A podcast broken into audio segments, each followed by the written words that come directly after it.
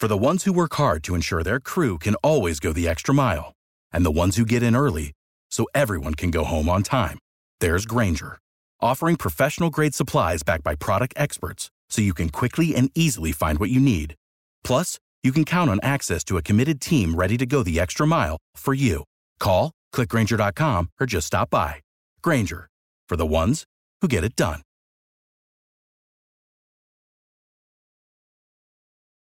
Every team, every topic, everywhere. This is Believe.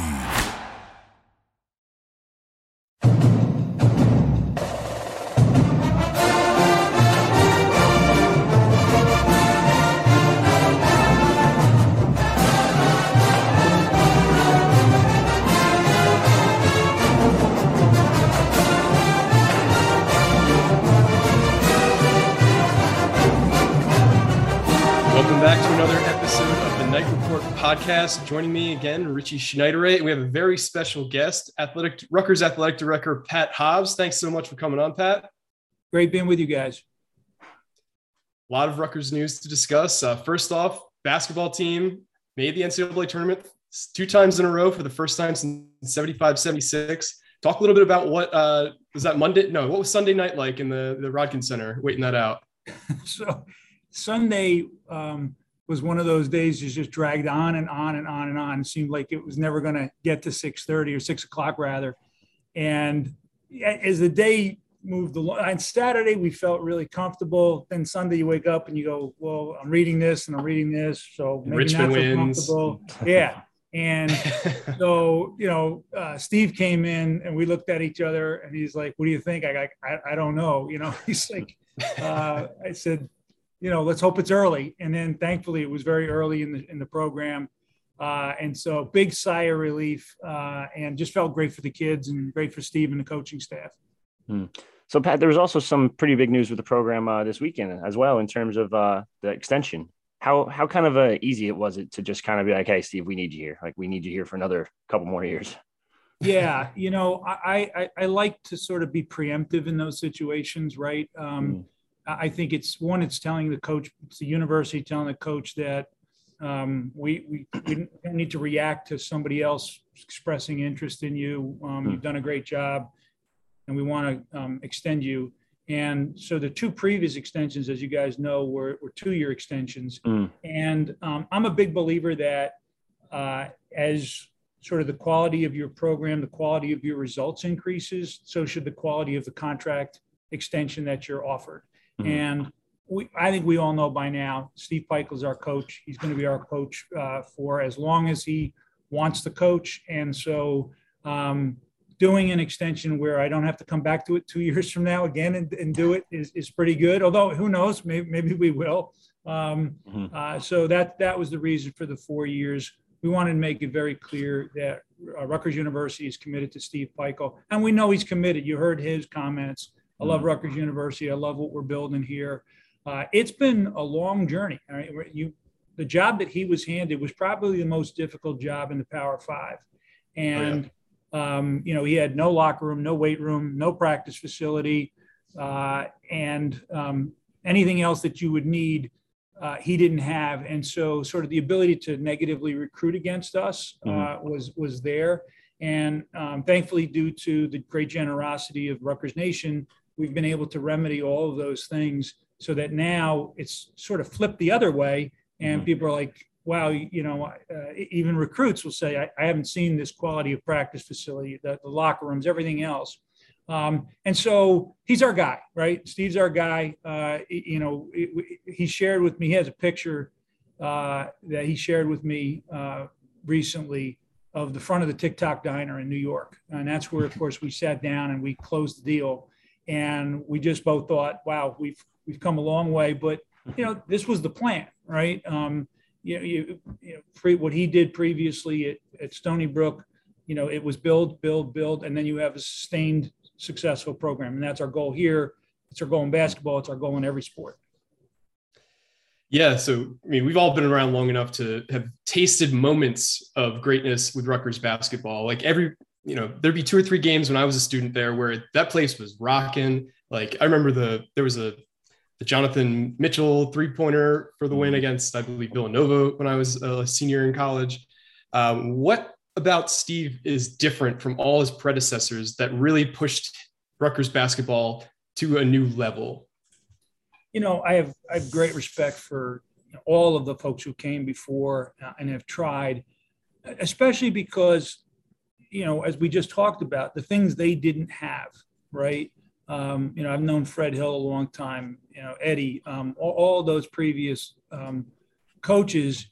And it's hard. It's hard to do this job if you don't have a practice facility, if you don't have the things that, you know, thankfully we've been able to, to give to Steve. Um, so I have great respect for all the predecessors. Um, but, but I also think Steve's a special, special coach. You know, he, he would be winning without those things. It makes it easier for him to win with those things.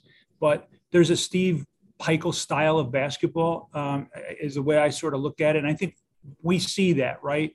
So he gets uh, young guys that maybe aren't the most highly recruited. And he is one heck of a guy at developing uh, a player. You know, you look at Geo Baker's career and what he's done. Uh, you look at Ron Harper. You look at how these guys, Cliff, you know, the, the development of Cliff from last year to this year, right? We're, we're starting to see what Paul Mulcahy can do night in, night out. We have the Big Ten Defensive Player of the Year in Caleb McConnell. Um, all of those guys came in, and Steve just knows how to develop you. So, like, if, if there are sort of young men out there who are like, how do I go to a program where they're going to get the very best out of me? And by the time I get up to my junior, senior year, um, I'll be the best I could possibly be. Um, no matter what program was recruiting me, you know, I went to Rutgers and Steve and his staff, um, you know, Brandon, Carl, uh, Steve Hayn, what they do to develop these TJ, a young TJ um, it's tremendous. So I think there's a Steve Pikiell style of play. Um, I think it's gritty, right? So we, we talk about Jersey, right? We have a mm-hmm. little bit of a chip on our shoulder, yep. uh, a little bit of lack of respect, right? Um, and so, uh, you know, and, and he would tell you that's not that different from what Jim Calhoun inherited when he went to UConn, right? So Steve sure. was Jim Calhoun's first recruit at UConn. They had finished mm-hmm. last the year before, and four years later, they finished first in the conference uh, pretty good record, you know, for Steve as a player there.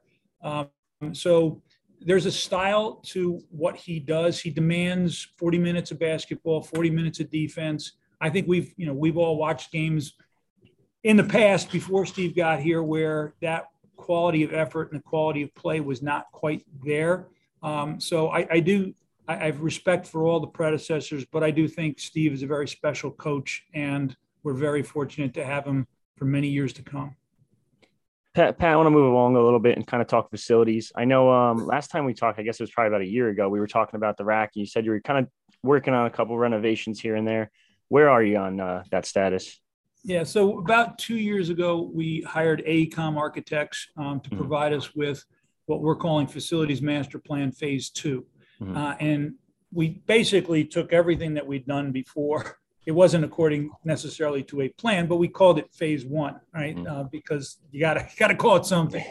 Uh, and so um, what we wanted to do this time was engage an architectural firm like AECOM, they're sort of mm-hmm. world-renowned firm, and say what is everything else that we need to do to close the gap between us and our mm-hmm. counterparts in the Big Ten, from football through basketball down to rowing, volleyball, golf, right? Yeah. Uh, and so that um, is getting close to being finalized. Uh, and um, there's probably three priorities uh, at the top of the list, and mm-hmm. um, no coach would argue with these priorities, right? It's it's a it's a football building and indoor facility for Greg, right? Yeah. That's you know so you know as we just talked about what Steve didn't have, right? Mm-hmm. Well, we also have to address, address what Greg doesn't have, right? And he doesn't have an indoor facility uh, of, of a quality that we see at other um, Big Ten campuses. You know, I, I, I joke that, you know, our indoor facility is a temporary bubble, right? So the bubble was temporary. It was open in 1986 as a temporary indoor facility. well, you know, almost 40 years on, it's still our temporary facility, um, but it's you know, it's it's where we have, I, gosh, I don't know how many teams have to share that, share practice yeah. time. And, you know, we've had snowfalls where that thing's collapsed. So that's, that's just not Big Ten quality. So we need an indoor field. Um, we need a, a, a, new football operations building. Uh, we've done some things on the Hale Center to really vastly improve the Hale Center of mm-hmm. late. Um, so uh, Greg wants to do it the right way. So um, while we sort of try to treat most things around here with a sense of urgency, we also mm-hmm. want to do things the right way. We did the APC, you know, the RWJ Barnabas Health Athletic Performance Center the right way. The Rodkin Center here was done the right way. Mm-hmm. Uh, the practice fields for football, the Marco Battaglia football practice facility was done the right way. So um, Greg is patient on that, um, and you know I'm probably somewhat maybe less patient. Like I want to I want to go, let's go. Um, so that's that's that's a priority. Uh, and then um, we have the fewest premium seat um, inventory, lowest premium seat inventory in the conference, or certainly in the Power Five. Uh, we really effectively have no suites in the stadium, right? We have the Provident Club, yeah. uh, which is very good, but that's one facility with 900 premium seats the rest of the SHI stadium, there really are no premium options. There's no party decks, mm-hmm. right? There's no club areas that you can offer a menu of options to your fan base to say, would you like to be a season ticket holder over here and you're part of this club? Mm-hmm. And here's what that costs. Uh, and also with then um, Jersey Mike's Arena, which we know was probably close to obsolete the day it was opened, right? Um, it's only got half the bathrooms it probably should have it's the only basketball arena that I've ever been in, I think. Um, this is a true statement. It's the only basketball arena I've ever been in where the concourse does not complete. It's not a 360 concourse, right? It's a U, right? So yeah. if you think about it, you can walk down to either one of those ends, but then there's the student section sitting between. So um, AECOM has done some really interesting work, design work, uh, conceptual design work around both SHI Stadium and Jersey Mike's Arena. And what it shows is um, it's possible to take those facilities and really upgrade them to uh, significantly enhance the fan experience, but also to provide athletics with pre- a premium seat inventory mm-hmm. that we can now generate more revenue, right? Because as you've, I think, heard me say, and I uh, continue to say, and now uh, thankfully um, we have a new president, Jonathan Holloway, who also sees that is we really don't have a spending problem. When you're in the bottom third of the conference in terms of what you're spending, your, your issue is not spending. Your issue is revenue, right? And so we need to grow our revenue. And it's hard to do that in your facilities if you don't have premium seat options, if you don't have club areas. So, really exciting concepts that we're looking forward to at some point sharing publicly. Mm-hmm. Um, what then next has to happen, right, is you then pressure test that uh, against your fan base, against the corporate community to say, if we put 30 suites into the stadium, would you be interested in um, signing a 10 year contract, right? And that begins then you, you mm-hmm. start to build your revenue stack so you can go ahead and, and make those investments. There's no question we're going to need help from the state of New Jersey, right? So, um, you know, the, the, the story, whether it's apocryphal or true about Jersey Mike's Arena, is that when, you know, the then RAC was being built, Mm-hmm. It was supposed to be one of those circular arenas, very popular in the 70s, like State Farm Arena, mm-hmm. uh, like Mackey Arena, um, at, you know, at Purdue, like Wichita State's Arena. Uh, and they're really loud places because of that circular nature. So all of the noise is sort of directed down to the court. So it actually was intentional.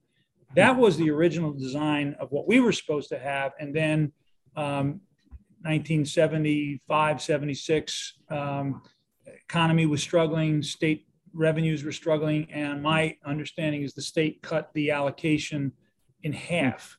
Uh, and wow. so that's how you ended up with the trapezoid of terror. Uh, is um, you know with not enough bathrooms and a concourse that's very crowded, uh, and so when when you see what we're hoping to do with this, it's pretty exciting, uh, and it would ha- you would have a 360 concourse um, we'd actually get the students closer to the court, if you can believe that. Um, mm And we would give our, our, our, season ticket holders and premium seat folks who would desire a premium seat um, experience to have that experience and, and obviously then pay for it. And the beauty of it is of you know what we're putting on the floor is a really exciting you know product and team to watch with really exciting young men and that same is going to hold true over at SHI Stadium with Greg and, and, and, what he's doing, right? And we're, we're already seeing sort of pieces of that, and we know sort of what he's going to do because he did it before. So at that point, uh, shame on us if we're not in a position to take advantage of it. So though that's really important. But so those are the top three priorities in there. But you'll see there's um, there are concepts for a baseball softball complex. There's concepts for field hockey to take field hockey out of the middle of our track, right? Not mm-hmm. the best experience. And look what Meredith is doing despite where, you know, despite that, right? Now, mm-hmm. you know, for some of those programs, we've we've been able to do other things. Um, softball has a new locker room, field hockey has a new locker room. Uh, the baseball are in a new set of offices, um, so we significantly upgraded where, where Steve and his staff work out of. So we've done things for all almost all of our programs, um, but we we need sort of that plan. And then you know you sort of have your priorities, but if a donor comes along and says, you know, I'm, I'm just really passionate about golf and your golf program, and I want to help you build the envisioned practice facility for your golf programs over near the course, then you then that goes goes forward pretty quickly as well. And that's sort of how you know the Rodkin Center came about because Gary and Barbara have two passions, right? Gary's very passionate passionate about academics, but he's really passionate about athletics. And, and Richie, he's a huge Yankees fan, so he'd love your, your hat today. Um, and then um, Barbara really is focused on academics. And so when he came and said, you know, is there something that sort of could combine those two interests on our part?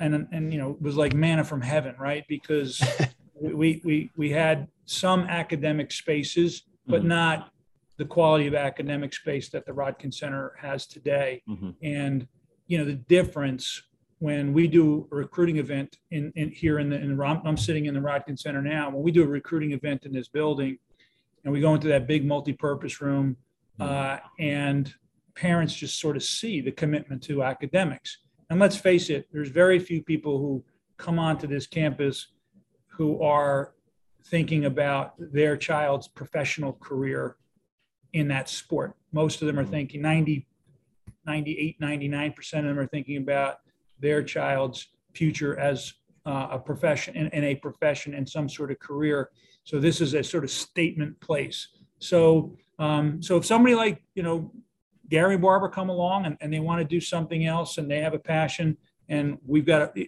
I want to be able to say, have I got a project for you? Right. Um, and that's sure. what the facilities master plan does. So Pat, uh, we've both been around Rutgers long enough to have seen so many plans that have been announced by Rutgers, uh, you know, different mock-ups and designs. Uh, but it, it seems like it hasn't been until recently that there's been like a commitment to actually getting shovels in the ground because that was always the thing. It was like, well, I'll believe it when there's a shovel in the ground. What's the secret sauce, would you say, of uh, fundraising? Because Rutgers has struggled with fundraising for a while. One of your first initiatives was the Rutgers Big Ten Build Plan, which raised $100 million in like the first few years of your tenure. Um, that probably helped a lot with the Rodkin Center and other facilities, the, the wrestling room upgrades and things like that. And we've all seen a tangible, uh, on the field result based uh, change from each team that has been given a new facility, it seems. So, what's the secret sauce in terms of actually getting the money, cutting through the bureaucracy, and actually getting things built on Rutgers campus? Well, well thank, thank you for that question. Um, so, what I've always said, I've been asking for money from people for 30 years. Uh, you know, I was a law school dean uh, you know, as somebody at, at, Seton Hall for those years, um, and we uh, we had a very successful fundraising campaign there. Um, what I've always said is there's there's got to be a thousand reasons not to give, right? So somebody say, uh, you know, well, I don't like this, I don't like what this professor said, I don't like, I don't this, I don't this, I don't this. Um, my, I'm, you know, I hear Rutgers say, but it's not going to happen. It's not going to be the right quality um, we're not going to win. It's not going to make a difference. So there's a thousand reasons not to give. To me, there's one reason why you give, and that's you have passion. You have passion for Rutgers. You have passion for Rutgers basketball. You have passion for wrestling, football, whatever it happens is.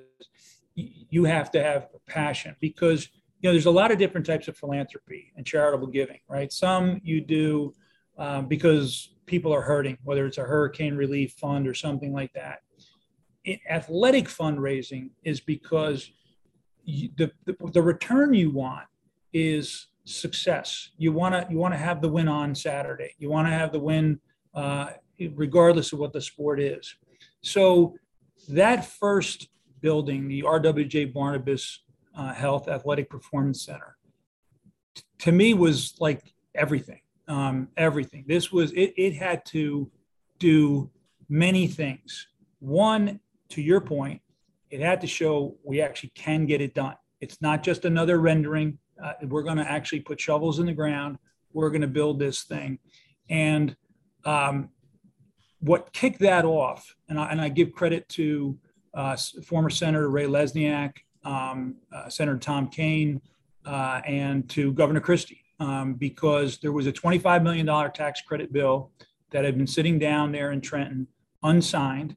And uh, when I became athletic director, um, my, it was myself, but it was others as well, reached out to Governor Christie and said, for us to have success, we need to go. And this gives us our go on the Big Ten bill. When, if you sign this, then $25 million of tax credits. The clock is ticking on using those tax credits, right? So now, now I can create a sense of urgency. And so uh, it, I think I still think it was the only bill of this nature that he signed um, and so credit to him for doing that. And so now we have $25 million of tax credits.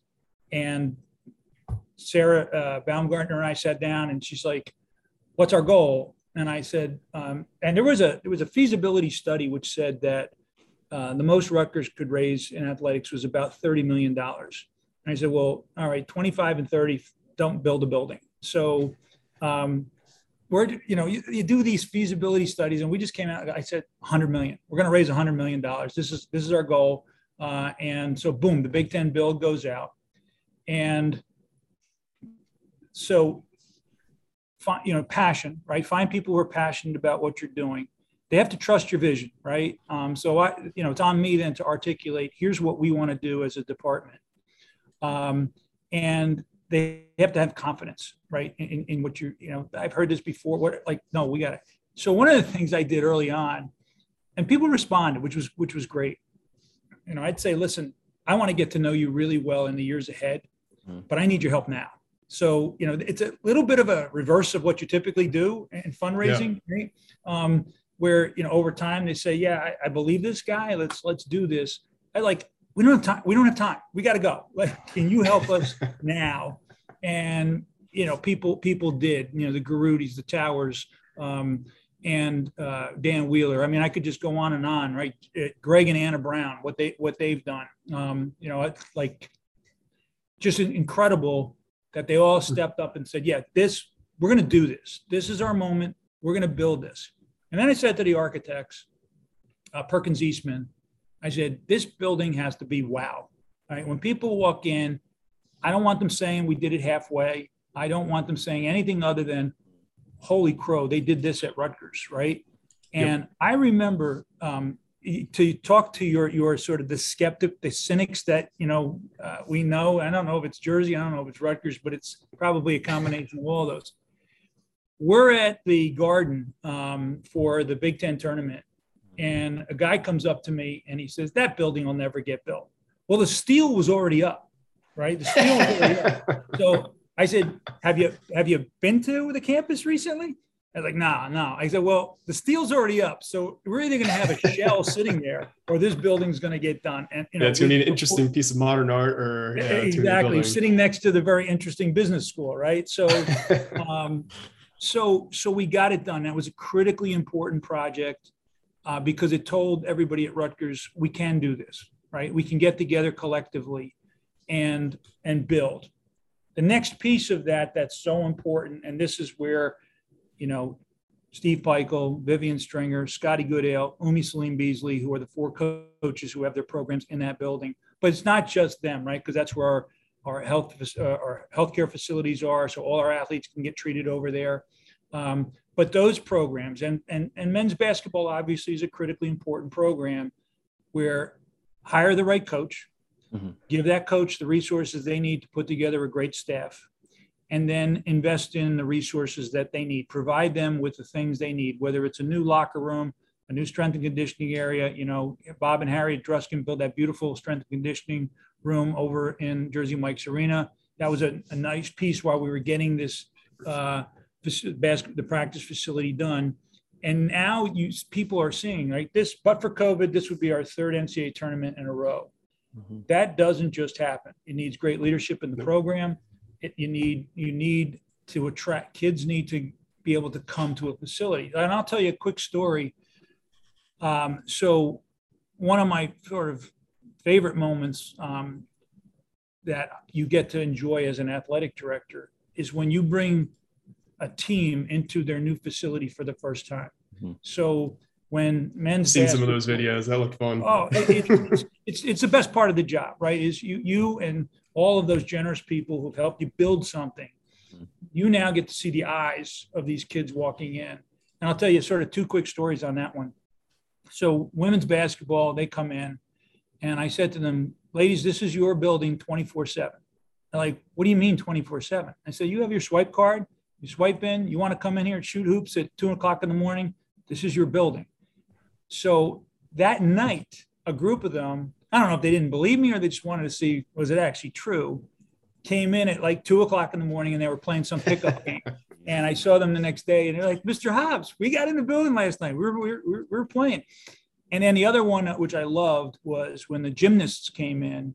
Um, you know, they went from a practice facility that they would have to set up and tear down and everything over at the Livingston Rec Center, mm-hmm. and to you know, you can ask Coach, um, you know, Umme uh, Salim Beasley. She put ranks our our uh, practice facility in gymnastics now in the top five in the country. Right. That's awesome. So the so the young ladies come in, and they literally had tears in their eyes and that's when Umme told me for the first time, I had not known this, that they would change into, for whether for practice or for competition, they would change into their leotards uh, in the public restroom over at the rec center. Jeez. So you think about Jeez. that. You are a Big Ten program, and your kids are changing. Uh, there's there's no locker room, so the thing they were really excited to see all the practice equipment but they were crying when they saw that they each had lockers in that facility. Hmm. Uh, and so that that's that's so meaningful. And the same sort of thing happened here in the Rodkin Center when you bring those kids in. So yeah, I, I think we are finally past the cynicism of that will never get done, right?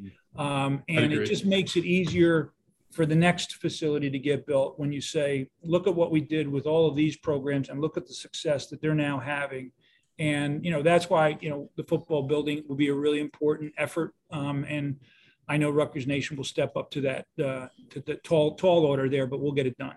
Mm. So now, Pat, kind of piggybacking off the fundraising thing, the Big Ten's obviously rumored to sign this crazy, massive TV deal that's out of this world. Um, just how how much of an impact has the Big Ten made on Rutgers, and how easy is it with fundraising now? Well, first of all, I, I, hope I hope all the people who've been writing about this are, are, are right. Um, I, am a little I'm a little more cautious on that. Um, mm-hmm. What what I will tell you is we have a great deal um, yeah. with we have great partners uh, in Fox and ESPN and CBS, uh, and so as we work through this, um, what's really important, yes, if we can sort of take the next leap up financially, that would be wonderful. Mm-hmm. But it's really important to be to have great TV partners, great platforms, right? To be, um, you know, there's a lot of effort now um, with with some of the over the top stuff, um, whether it's ESPN Plus or Peacock or Paramount, yeah. to take things to pay, you know, pay per view is the way I sort of look at it, right? And I'm not sure that's. Um, I think you can have some of that, but I think being on uh, Fox, being on um, you know ESPN, being on CBS on Saturday on linear television mm-hmm. is really important, and maybe so important that um, as you think about the deals that you're going to do, I, we, we, we all want more money. There's no question about it. We'll, we'll all put it to good use, but we also need to protect the brand that is the Big mm-hmm. Ten, uh, and you know so the Big Ten means means something financially for Rutgers. There's no question about it, right? The quality of the media rights deal in the Big Ten is a multiple of ten times better than you know what we saw in the Big East um, or uh, AAC, um, and so that's important. But it's the it's the Big Ten brand, right? So when you recruit a kid and you go, you're going to play football against Ohio State, Michigan, Penn State, mm. Iowa, Purdue, Nebraska, Wisconsin. I mean, you just go down the list. You just name every one of them, yeah. right? There's not one of them in there where the kid's not going to be excited about playing those iconic institutions. And so, from a sports standpoint, it says every Saturday you're playing football against one of the iconic brands.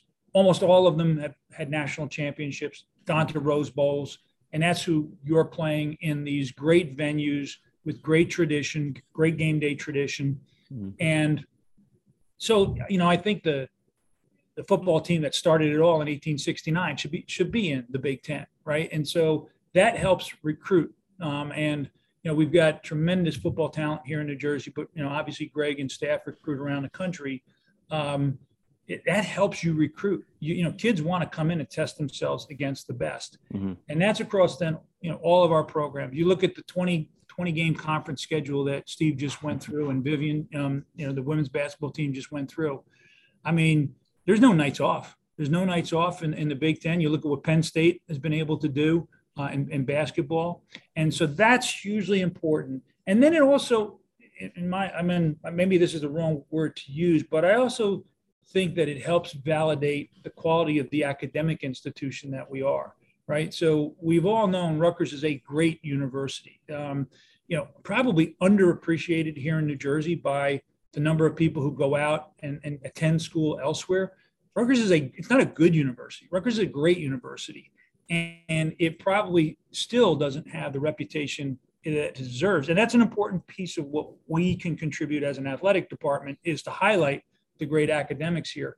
But you know, now we are as an academic institution we sit alongside Michigan, Ohio State, Wisconsin, all, all of these you know, great academic institutions.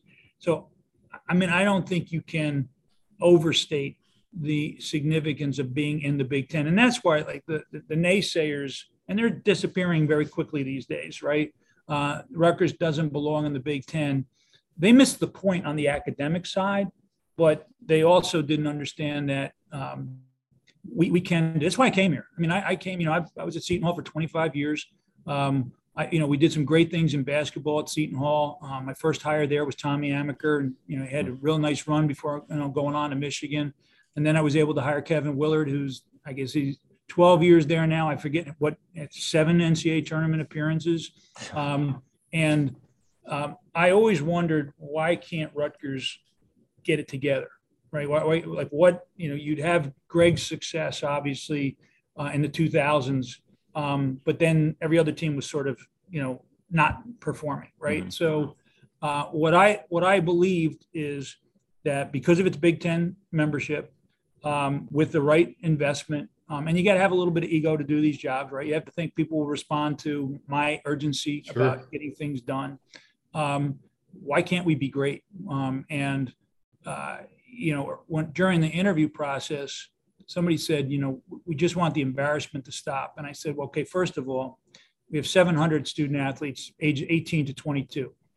They're going to embarrass you, right? What we're going to try to do is make the embarrassments smaller embarrassments because I got three kids and I remember those years and they did things, thankfully, didn't end up at yep. NJ.com or, or any of these other things. But but the, the goal is try to, again, recruit kids who Will they make mistakes? We're gonna make mistakes. Let's not make big mistakes. And I said, but let's be clear here. I'm coming here to win.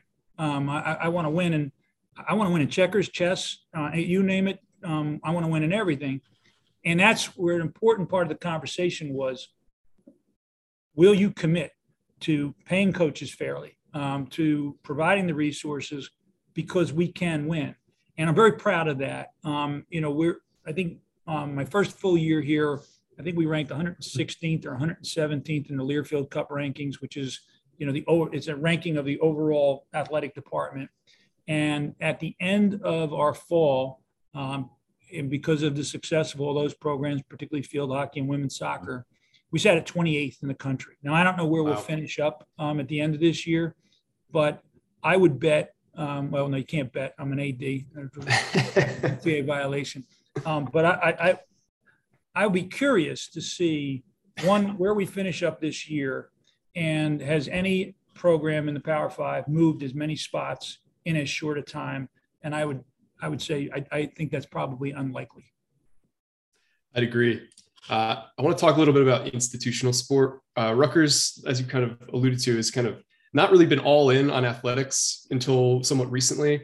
Um, whether that be you know infighting or there just wasn't a philosophical like Rutgers athletics is an integral part of the Rutgers community and the Rutgers experience. Now, President Holloway recently spoke about kind of philosophically changing how we view athletics at Rutgers from basically looking at it as a profit machine to it's an essential part of the Rutgers community and a tool to sell the school. Rutgers, uh, the, the New Jersey Governor is a regular attendee at basketball games and different sporting events. How important are both of those levels of support, both from the state government level and also the Rutgers uh, Rutgers administration level, where it's it's clear now that is a full 100% support of Rutgers athletics?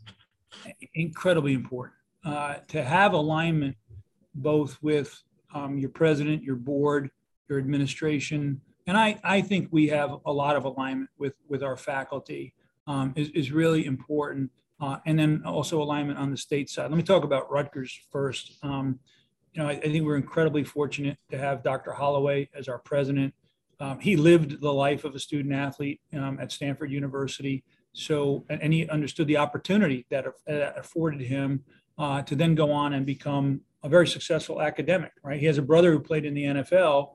So he knows that there is a path for folks um, in football and basketball to go on to sort some some professional career. But for the vast majority, it's can you take advantage of that opportunity to get an education and then go on and make something of yourself. Um, and you know, clearly uh, he, more than did that, right? Um, and he's a you know president of Rutgers University. He and I very early on talked about. I, I, I said to him, "Listen, my background is sort of unique, right? So most people before I came to Rutgers knew me as a law school dean." who sort of, as a part from a part-time basis, oversaw athletics at, at Seton Hall a couple of times, and um, so I understand the life of a faculty member. You know, I, I, I had to publish to get tenure, to get my promotion, right, to work and do research, um, to try to go in and be very um, a very good, high quality teacher, right. So you know, tenure is based on um, teaching, scholarship, and service, um, and uh, so very important to be a good teacher. Very important to um, do your scholarship, which brings credit to the institution and then you have service component to the institution. There's a variety of ways that you do that. So I lived that life uh, for um, for a good number of years before becoming dean of Seton Hall Law School.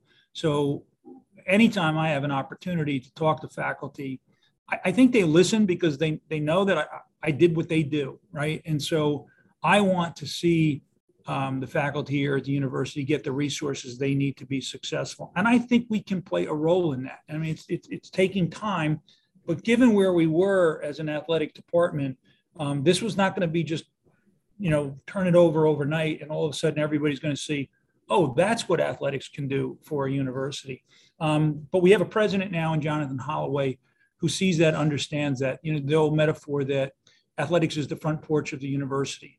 Um, so it's not the most important room in a university, right? But if your front porch is inviting uh, and uh, um, folks want to sort of get on that porch and come in and find out what the rest of the, the institution looks like, they're going to see that this is a really, really high quality institution.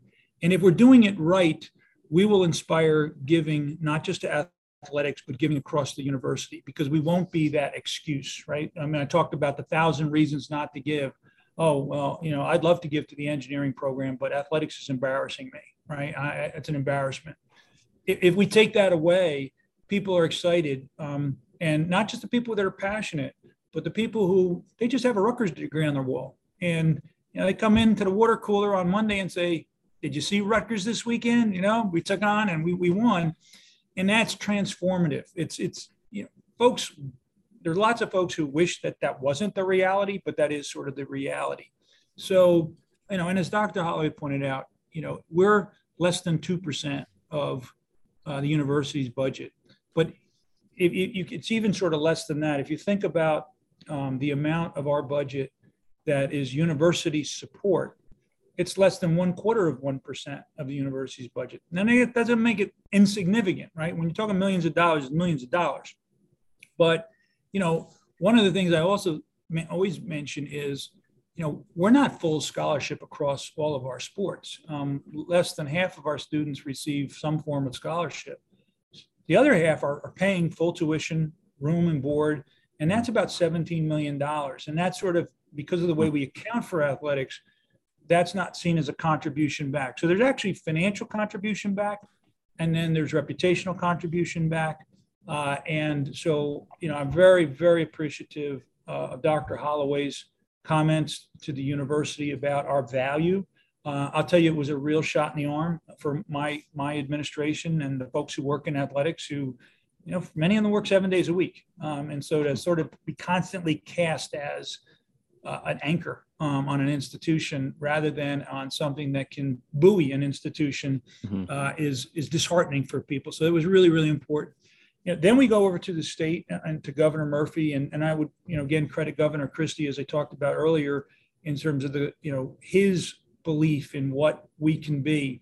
Um, we're the flagship university and for the state of New Jersey to be playing, you know, in an NCAA tournament. Look at just just in the last couple of days, the focus on Rutgers, but even you know Seton Hall and St. Peter's made made the tournament as well, right? Mm-hmm. So it brings yep. you Jersey pride. Um, but we're the state, we're the we're the flagship institution, of state in New Jersey. Uh, Governor Murphy has great pride. Um, does like to come to the basketball games, football games, um, and we're going to need their help. You know, as, as I said, as you know, we're trying to do things now uh, in in putting together our facilities master plan. Um, and we've demonstrated not just to the Rutgers faithful, whose contributions we need down the road, but also to the state of New Jersey that if you invest in us, um, there's a dividend to the entire state as well. And that's you know, that's part of our um, our strategic vision is that we want to be shared source of pride for not just Rutgers Nation, but for all the people in New Jersey. Because as you know, um, you know, folks who grew up in Ohio who don't necessarily go to Ohio State watch Ohio State football on a Saturday, right? And they they'll wear Ohio State gear regardless of where they went to school because they have pride in their state institution. Mm-hmm. And we have people in New Jersey that have that pride. I think it can be much bigger so that um, the young man or woman who attends a football game or basketball game turns to mom and dad and says, "I want to go to Rutgers," and then and then we've done what we've needed to do. So, Pat, I got an intriguing one for you a little bit. You might, might have to think a little bit for this one. So, LSU announced a partnership recently with a gambling company. Obviously, New Jersey is one of those states that allows sports betting, sports gambling. Is, is there anything like that in the works at all, or is that just something completely off the table, or is it like? So, I think you have to be really careful yeah. about that. Um, and it's not just LSU. I think Michigan State struck a deal. Um, there are a number of universities that um, are taking sponsorship dollars in their multimedia rights mm-hmm. from um, sports books, right? So, so there's there's sort of where you inch along, right? So, um, and we've been, I think, very careful and very thoughtful about what, what you know, we we have to first and foremost protect the reputation of Rutgers University, mm-hmm. right? So, um, who your advertisers are, uh, it becomes really important. You know, we um, we began alcohol sales in the stadium uh, some years mm-hmm. ago. Uh, I think we're we're, we're well, you know, we lost a year obviously with COVID. Mm-hmm. Um, and why did we do that? We moved forward with that because we were able to demonstrate to uh, Rutgers University and the board that by introducing alcohol sales uh, at our venues, you actually end up with a safer environment. Um, and that's been true across the country that you have less binge drinking before a game, you know, the, the pass out where people go out at halftime and binge again and then binge after.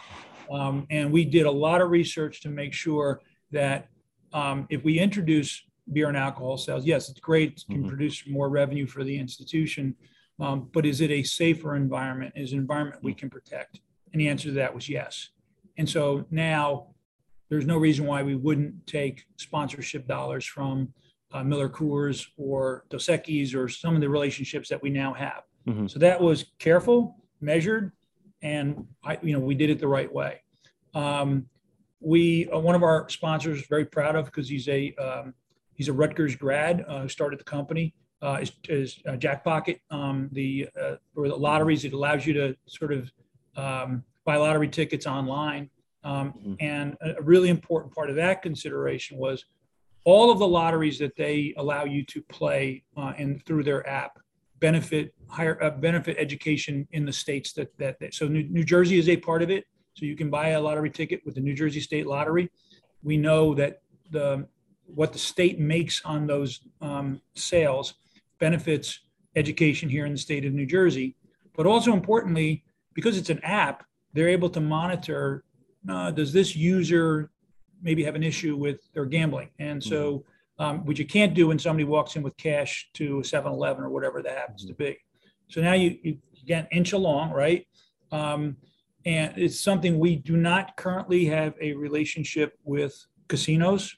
Uh, we don't have a relationship with a sports book we're um, going to continue to monitor what happens. My fear uh, is that, um, and this can happen anytime, regardless of who your sponsors are, right? But at some point, we're going to have that scandal, right? And none of us want that to be a Rutgers scandal, um, uh, where you know you you get a group of kids that lose their mind and say, "Hey, they're betting on us. We can influence this, right?" Um, and I, you know, I just, we've had those issues in the past, right? In the 50s, you get terrible issues with you know, NYU, and there's a bunch of schools. Mm-hmm. Um, and it wasn't because of the relationship the university had with a sports book, but you know, as you and there's a lot of dollars being thrown around right now by all those because, and, and the reason for that is, and I'll, I'll turn it to music, right? So some some folks like Spotify, some folks like Pandora, right? They uh, advertised massively when they first came online. Mm-hmm. Because once you are a Spotify user, you're a Spotify user. Once you're a Pandora user, you're a Pandora user, right? Um, and that's why all of these sports books are advertising like crazy right now, is because mm-hmm. they want you to use their app and capture you as a lifelong user of, of their app. So I, I get it. At some point, those dollars will start to come down again. But I think you got to be really, really careful about what you're saying when you decide to take those dollars. And I'm not being critical of LSU or Michigan State, or we're just not ready yet. Um, and that's a decision that obviously um, Dr. Holloway, uh, Dr. Holloway would make with um, probably the input um, of the board. And so we're just we're just not there yet. Gotcha. So Pat, uh, you gonna make it out to the game on Wednesday? Going out there tomorrow. Um, wouldn't miss yeah. it. Wouldn't miss it. Yeah, yeah it's so a bit of a it's a bit of a, a, nightmare travel situation for the team though. Playing at 9 p.m. and if, if Lord willing we win, we'll play again on Friday at 4 p.m. in San Diego, which beautiful beautiful place, but long travel and short turnaround. Reminds me of the movie Planes, Trains, and Automobiles. You know. yeah, it does. Uh, but, but yeah, no, it's exciting and obviously, like Notre Dame's a really, really good team. Um, they've got some great talent. They finished second in the conference uh, in the ACC. Uh, and you know, we you know people say ACC is not where it was years ago. It's a it's a really good conference, uh, and Notre sure. Dame's incredibly well coached by Mike Brey. Um, been there a long time. Been to a lot of NCAA tournaments, um, and so I think it's going to be an exciting game. Uh, Richie, you got anything else? Uh, Pat, this, this is kind of an interesting one, and I, would be uh, remiss if I didn't ask about this one. Uh, you you mentioned a women's basketball team before. See Vivian Stringer, what's what's the status there? Yeah, so you know, I mean, Hall of Famer, right? Coach Stringer. Mm-hmm. Um, she's a Hall of Famer both on the court and off the court, in, in mm-hmm. my view. Um, an incredible woman, uh, and you know, she's on leave, uh, mm-hmm. and so you know, folks have sort of been asking about that. What I can say is, you know, everything about her leave is um, in accordance with university policy. Mm-hmm. Uh, so, um, you know, we have to wait as a department, right? So all of that is handled through the HR office of the university. We have to wait as a department. Um, you know, I credit uh, Tim Eatman and the staff for doing the best that they can in this situation. It's it's it's challenging. There's no question about it. Um, and uh, what we have to wait, you know, sort of for Coach Stringer to tell us uh, when she's ready to come back. Um, I, I know if you saw, there was a recent um, little video. Uh, Yeah. TIAA is doing these things about, um, uh, you know, women in, in, in sports and in other venues sort of not making what, what men are making. Um, and she did a, a, video um, uh, saying, you know, I'm not done coaching, I'm not done teaching. Yeah. Um, she's an incredible woman. Um, Mhm. And so I hope it all sort of resolves itself in a way. And, you know, we'd love to have her back and coaching. And, um, you know, so we, we just have to wait for Coach Stringer. Appreciate it. Pat, thank you so much for coming on. Is there anything you want to talk about before we sign off? A timeline for football facility. Wait, I'm sorry. I said a timeline for the football facility, maybe, maybe a I rap, don't have a timeline yet. We're still like- working on, so, so I'll, I'll tell you where we are with the football facility.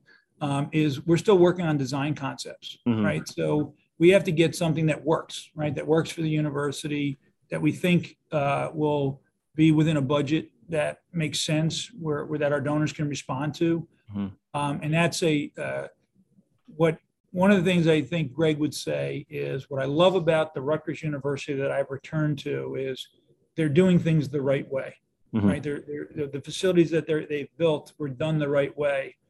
I don't want to rush this and not do it the right way. So let's get the, the, the right design in. Let's get the right cost estimate, where, you know, the right location for it all. Um, and so uh, I want that to, I I want that to happen because he needs it. Um, but we want to do it the right way. Um, what I would, the, the only thing I would, I would say, since you, you're giving me the opportunity to do it is I just want to thank everybody that works in Rutgers athletics. I mean, the, we just went through a pandemic and not everyone fully appreciates the burden that that placed on our medical staff, our trainers, our strength coaches. You know, for a while, our strength coaches had to mail people or email people workouts right to, to do in their garages and everything. We were testing people every day. Um, the uh, when, when when sports came back, um, some of them were in the wrong season, so um, the facilities staff were working round the clock. Our video videographers working around the clock. You know, the people from from our you know the maintenance folks, right? When having to clean buildings more often and clean them in a different way. From from the maintenance worker to my senior associate athletic directors uh, across the, the what they've done in the last couple of years is extraordinary. So it's an opportunity for me to say thank you to them and to say to anybody who's listening to this, when you see any of these people, to say say thank you to them and recognize their contribution. Right? We watch our teams on the fields and on the courts, uh, and we appreciate what they're doing. But that doesn't just happen. It's the team behind the team that does that. Um, and so I'm really proud of them. I'm proud of where we are, proud of where we're going. Uh, I I, uh, I always say that we are in the process of writing the greatest chapter in Rutgers athletics history, and I think it'd be hard to argue with that right now. So ESPN 30 for 30, the return of Someday, Rutgers, the return of Rutgers. It's a great story. It's a, No, I- it's a- I it's a totally great agree. Story. I, I I think they should wait. Um, I, I uh, you know Greg uh, in his press conference said his goal is to win a national championship. Mhm. Um, what I've always said is I'm, I want to go to a Rose Bowl. Um, I, you know, uh, I, and again, I, I'm glad that that's, you know, the goal, but, and I'd, I'd love to win a national championship in the Rose Bowl, uh, which would be great. But if you've ever been out to that iconic venue, um, there are these great bronze plaques, um, that go back to, you know, when the, the first Rose Bowl. Mhm. And, um, I want Rutgers' name on one of those plaques. It's not on any of those plaques. So, um, you know, Steve, Steve has three shelves in his office. One now is filled because it was getting back to the NCAA tournament. The Mhm. next one is for Final Four, and the next one after that is a national championship. So I want all of my coaches to um, want to win national championships. And look, women's soccer was right there this year. Women's field hockey was right there this year. I think when you see what Steve Owen and Kristen Butler are going to do in baseball and Oh, yeah. softball, um, people are going to be very, very impressed. Um, and uh, so, so I'd wait a little bit before the 30, uh, 30, 30. Um, and uh, may- maybe it's the greatest, greatest success story in, in the history of college athletics. That's certainly what we're all working toward every day. Yeah, it's it's almost uh, surreal because back when I was a student, there was like one program you could point to and be like, yeah, we're, you know, we're top 20 in this, but now, you know, we're ranked in half of our, in our half of our uh, programs at Rutgers. It's really, really, really a great time to be a Rutgers sports fan. It's fun. Uh, it's fun. There's still hard days, but it's fun. yeah, it's getting easier. yeah.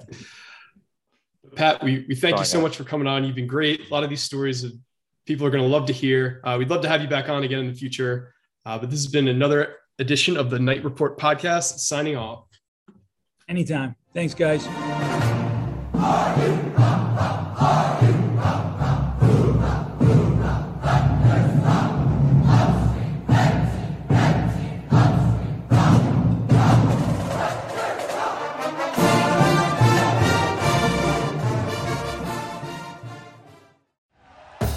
Thank you for listening to Bleav. You can show support to your host by subscribing to the show and giving us a five star rating on your preferred platform. Check us out at Bleav.com and search for B L E A V on YouTube.